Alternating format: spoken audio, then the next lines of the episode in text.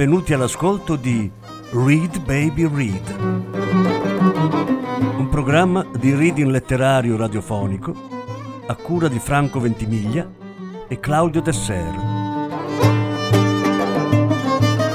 Voce Franco Ventimiglia, regia Claudio Desser.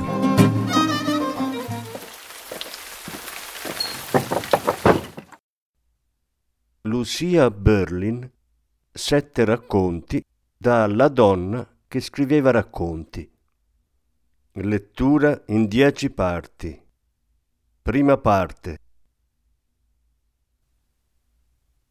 Manuale per donne delle pulizie.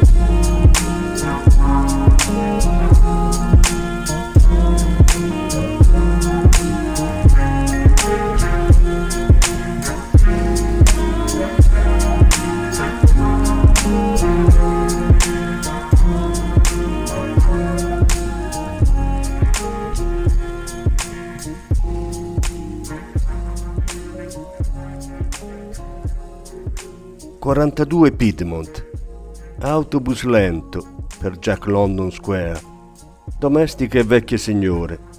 Io mi sono seduta accanto a un'anziana cieca che leggeva in braille, facendo scivolare il dito sulla pagina, lentamente, in silenzio, riga dopo riga.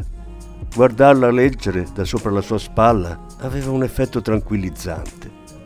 La signora è scesa alla ventinovesima, dove dall'insegna prodotti nazionali a opera di non vedenti sono cadute tutte le lettere tranne quelle di non vedenti.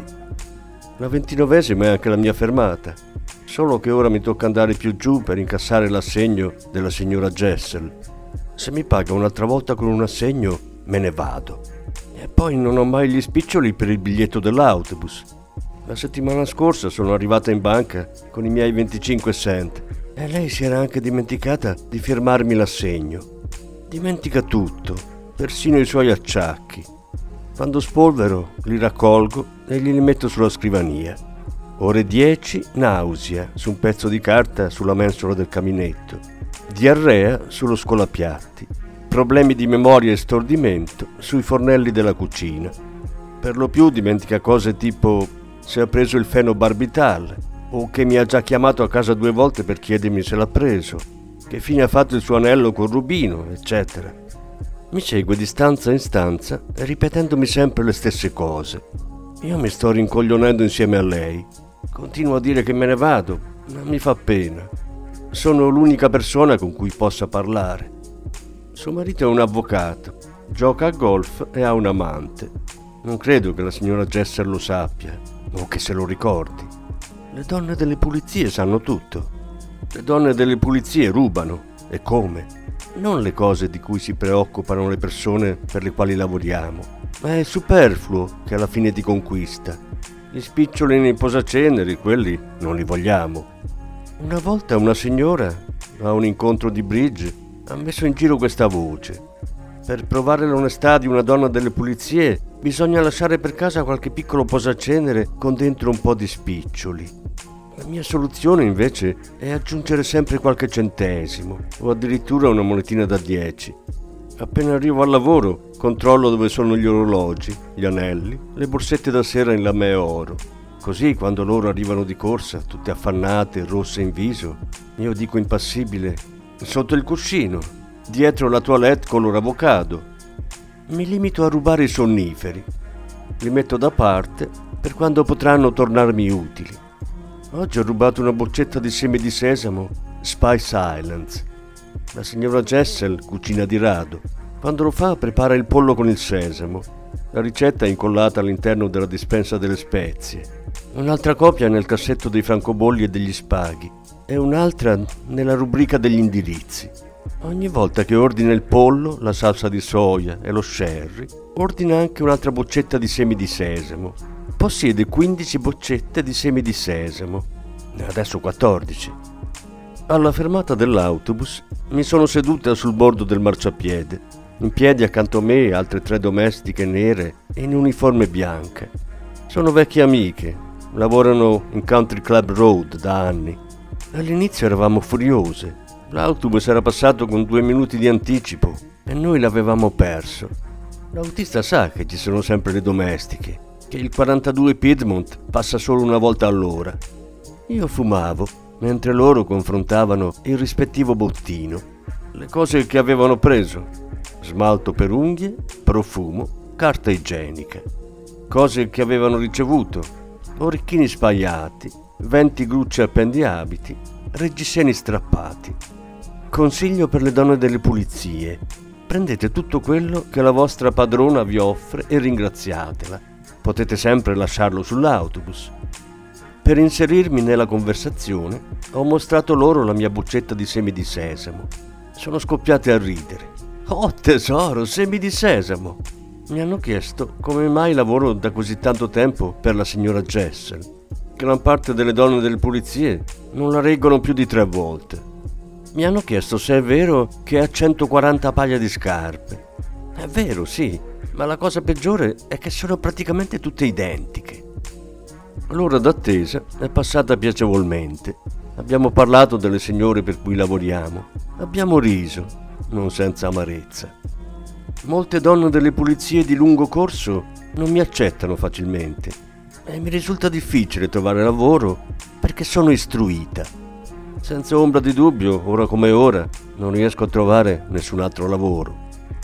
Ho imparato a dire subito alle signore che mio marito, alcolista, è morto da poco, lasciandomi con quattro figli. Prima non avevo mai lavorato, dovendomi occupare dei figli, eccetera. quarantatré Shattuck Berkeley.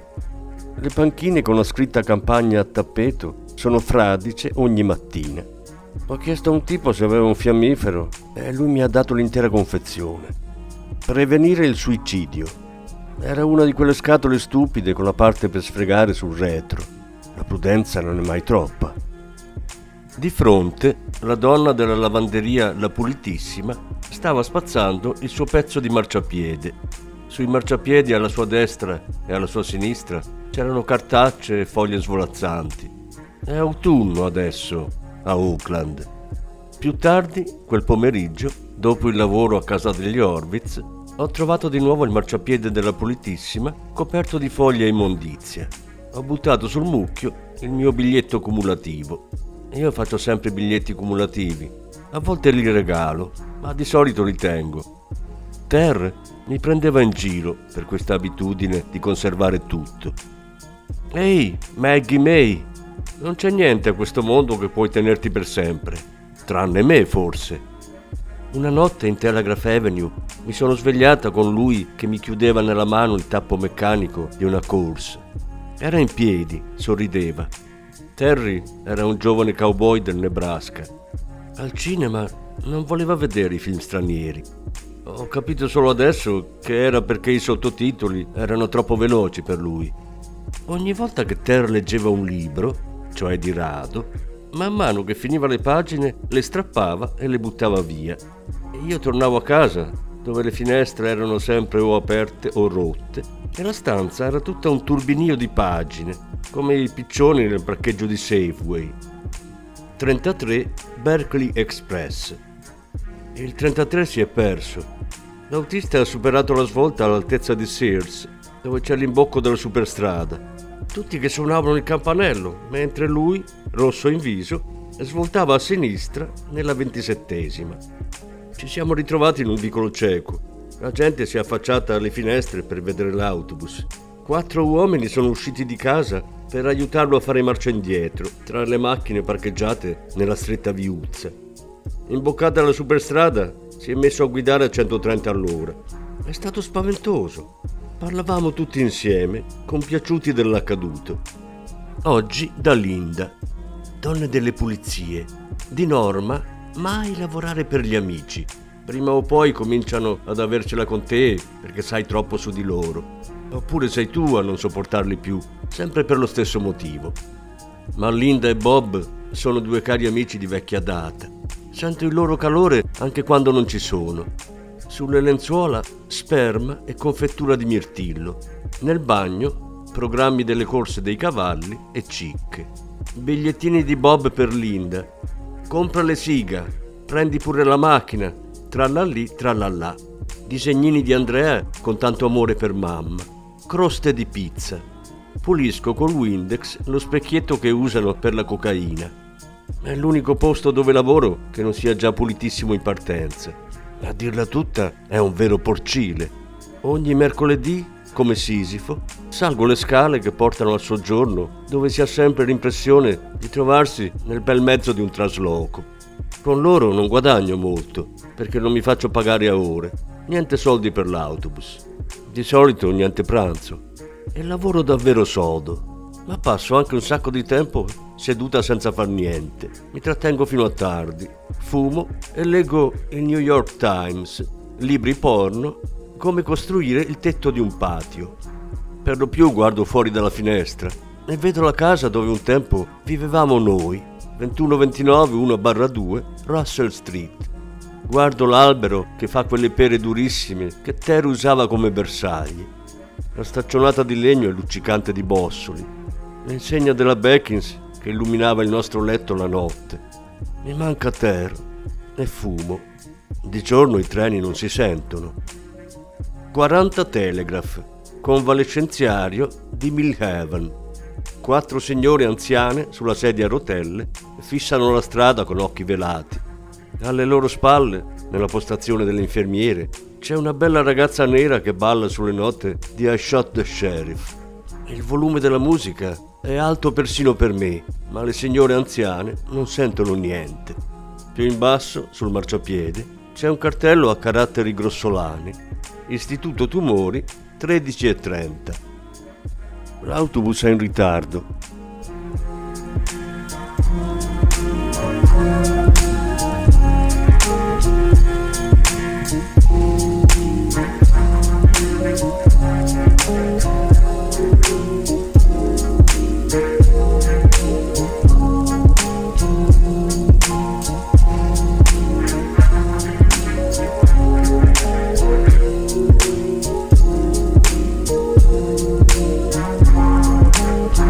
you.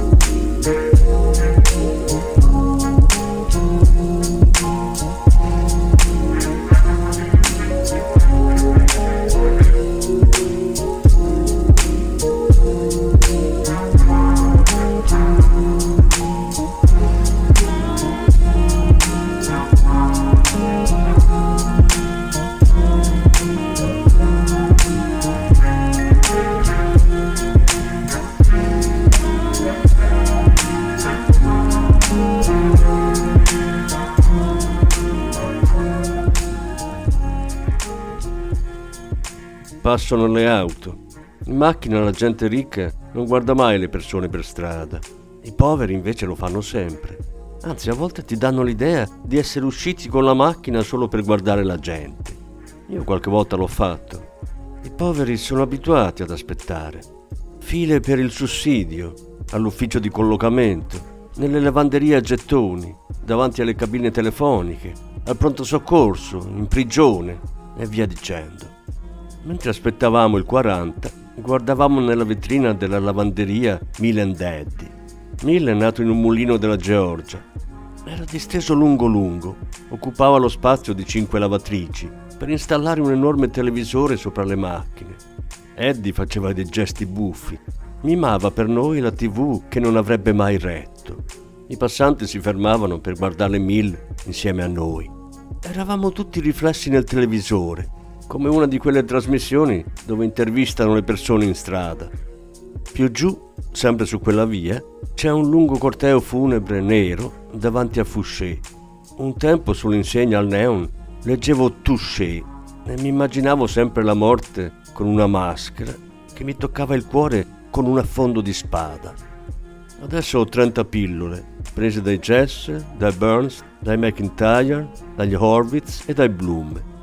Ognuna di queste persone per cui lavoro ha abbastanza stimolanti e tranquillanti da mettere fuori combattimento un Hells Angel per una ventina d'anni.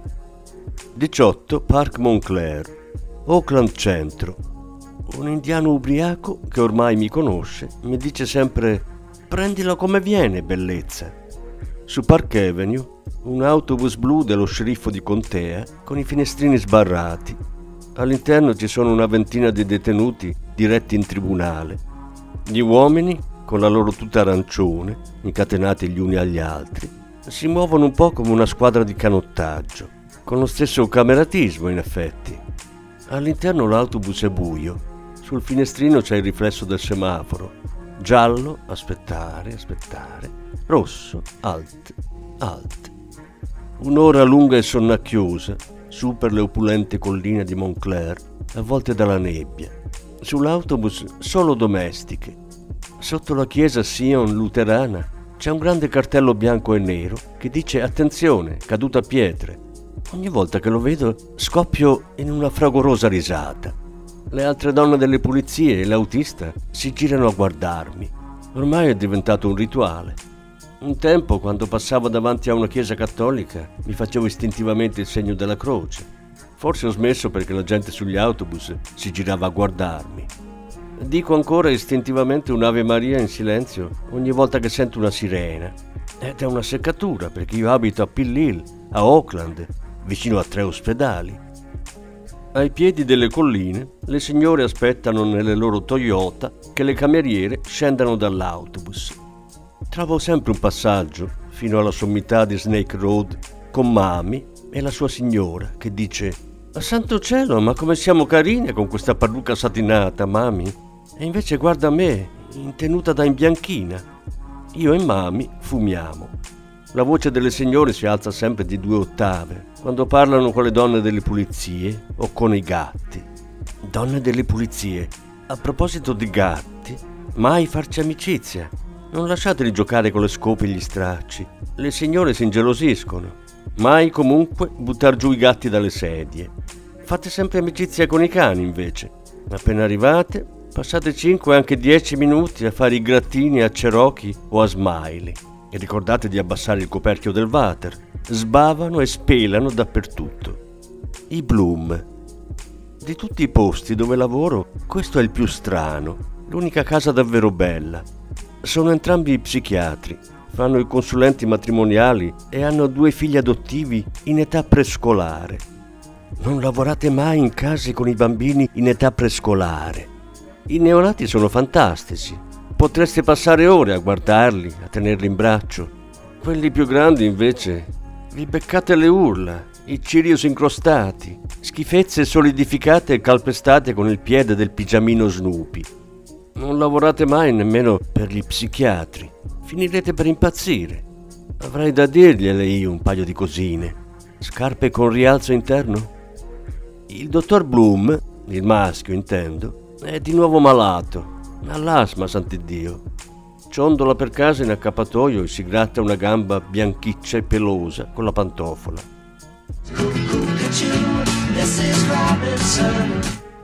Ha uno stereo che gli sarà costato più di duemila dollari e solo cinque dischi. Simon e Garfunkel, Johnny Mitchell e tre dei Beatles. È fermo sulla soglia della cucina, ora si gratta l'altra gamba. A colpi di straccio disegno passionali volute con mister Clean che vanno da lui all'angolo della colazione, mentre mi chiede perché ho scelto questa particolare occupazione. Senso di colpa o rabbia, immagino. Biascico. Non appena il pavimento è asciutto posso andare a farmi una tazza di tè. Ah, senta, si vada a sedere. Il tè glielo porto io. Zucchero o miele? Miele, se non è troppo disturbo. E anche un po' di limone. Si vada a sedere. Gli porto il tè.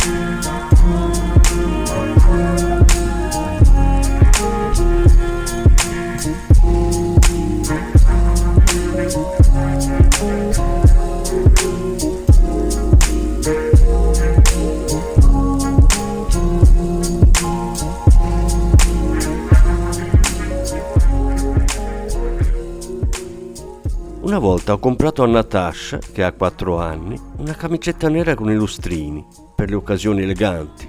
La dottoressa Bloom si è infuriata e ha gridato che era sessista. Per un attimo ho pensato che mi stesse accusando di voler sedurre Natasha. Ha buttato la camicetta nella spazzatura. Più tardi l'ho recuperata e a volte me la metto, per le occasioni eleganti. Donne delle pulizie, vi capiteranno un sacco di donne emancipate. Il primo stadio sono i gruppi di autocoscienza, il secondo la donna delle pulizie, il terzo il divorzio. I Bloom hanno un sacco di pillole, una pletora di pillole. Lei prende stimolanti, lui tranquillanti. Il dottor Bloom ha pillole di bella donna. Non so cosa facciano, ma vorrei tanto chiamarmi io così. Una mattina, mentre erano seduti all'angolo della colazione, ho sentito che diceva a sua moglie: facciamo qualcosa di spontaneo oggi, portiamo i bambini a giocare con gli aquiloni. Ho avuto un moto di compassione, Una parte di me avrebbe voluto precipitarsi in soccorso come la cameriera sull'ultima pagina del Saturday Evening Post.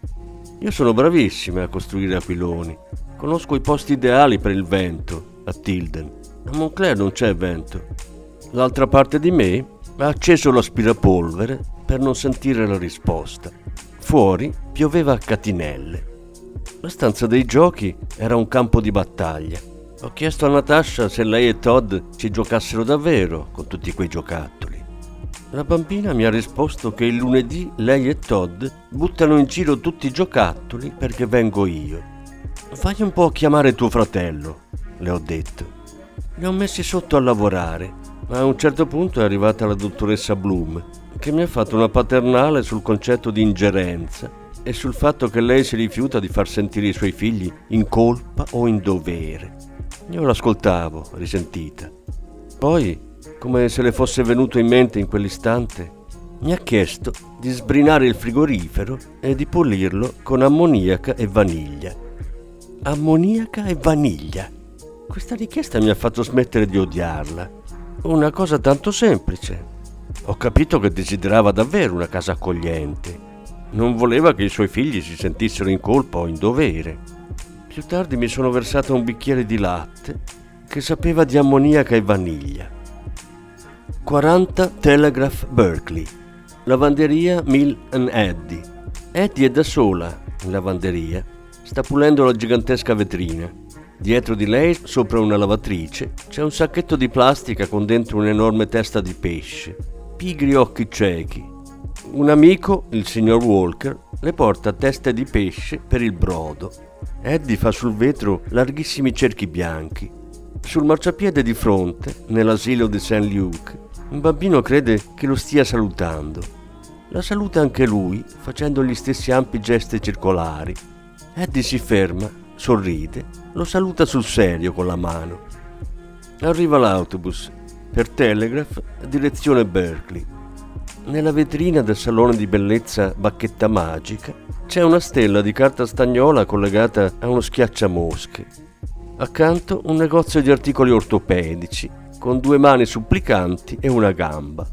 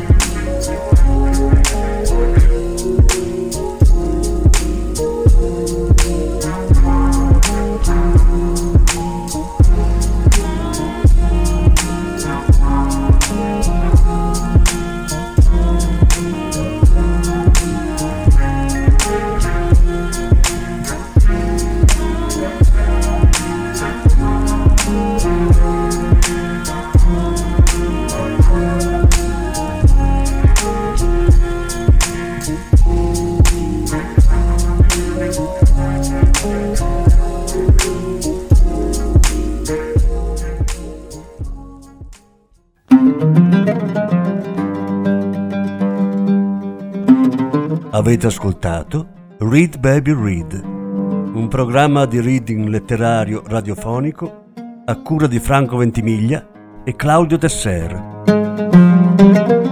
Grazie per l'ascolto, alla prossima settimana. La seconda parte della lettura sarà trasmessa la prossima settimana.